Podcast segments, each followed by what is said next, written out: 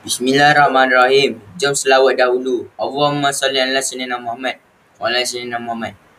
Info status terkini COVID-19 di Malaysia.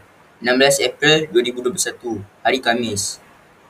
Secara ringkas, ikut kredit sumber dari KKM, Kementerian Kesihatan Malaysia iaitu total kes baru positif 2551, tempatan 2522, import 29, kes kematian 2.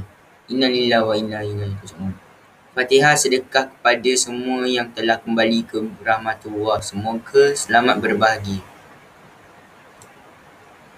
Kes dirawat di ICU 227. Bantuan alat pernafasan 91.